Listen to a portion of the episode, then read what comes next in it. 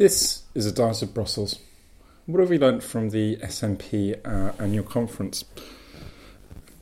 I've added this on uh, really big for the sake of completeness. Uh, in previous podcasts, previous episodes, we've looked at other UK parties. I haven't particularly thought about talking about the SNP, but I think it's important uh, for a number of reasons. Firstly, they constitute the third largest block of MPs in the House of Commons. And secondly, uh, Scotland clearly occupies a particular place and particular position within the UK and in terms of the referendum debate. If we want to expand on that, we, we need to think then clearly about the potential relationship between an EU referendum and a Scottish referendum. And one of the things that uh, the SNP have uh, returned to time and again is that if there were to be a vote for the UK to uh, leave the EU, that then that would be cause for a second uh, independence referendum in Scotland. Now, there's a slight paradox here, and I think the, the, the party conference highlighted this quite well at the weekend. On the one hand, clearly uh, that's uh, a, a, rhetorical argument that uh, Nicola Sturgeon has been uh, very happy to make uh, whatsoever.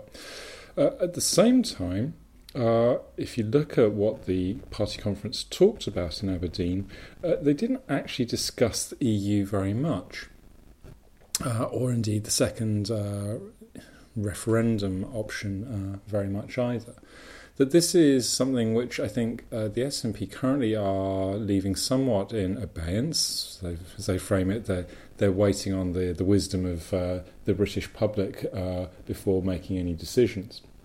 But I think it also reflects the fact that, uh, in terms of priorities for the SNP, their key priority is the securing of uh, uh, a new mandate in the Scottish Parliament next May. If they don't do that, then their plans uh, for referendums uh, and whatever else are somewhat uh, in abeyance. So uh, there's a there's a kind of a sequencing issue here. The the program was very much turned towards uh, securing uh, a second victory in the Scottish Parliament.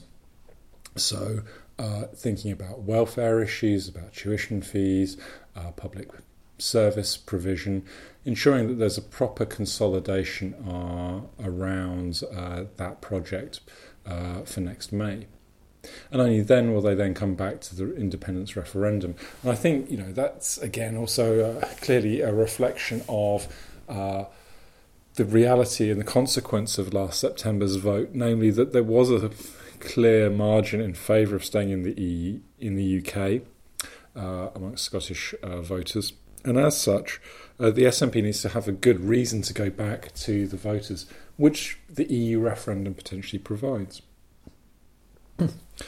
Certainly, if there were to be uh, a vote to leave, you could imagine that for the SNP that would be a, a good way of uh, gaining leverage, particularly if Scots were to vote a uh, majority in favour of remaining, but then were overruled by the rest of the union.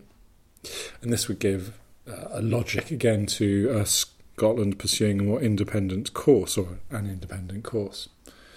However, it remains rather contingent. The uh, conditions that uh, the campaign took uh, place under in Scotland last time, I think, were very, very good, very long, very detailed, involved public debate but one which uh, they might struggle to, to go at again. And the uh, opportunity for creating a, a rhetoric uh, and a debate around uh, a vision of what the country could be, I think would be much more challenging.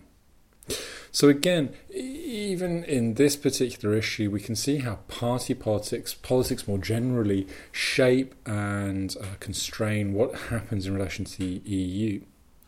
What will be interesting then is how much the SNP ties its mast to EU membership. It's a key part of their independence plan, but will they then uh, soft pedal in the hope that perhaps maybe there'll be a vote to leave, which would then strengthen their hand in terms of securing independence? Those kind of debates, I think, are going to be ones that are going to filter through over the coming months, and I think we need to keep our eyes open to see how they work.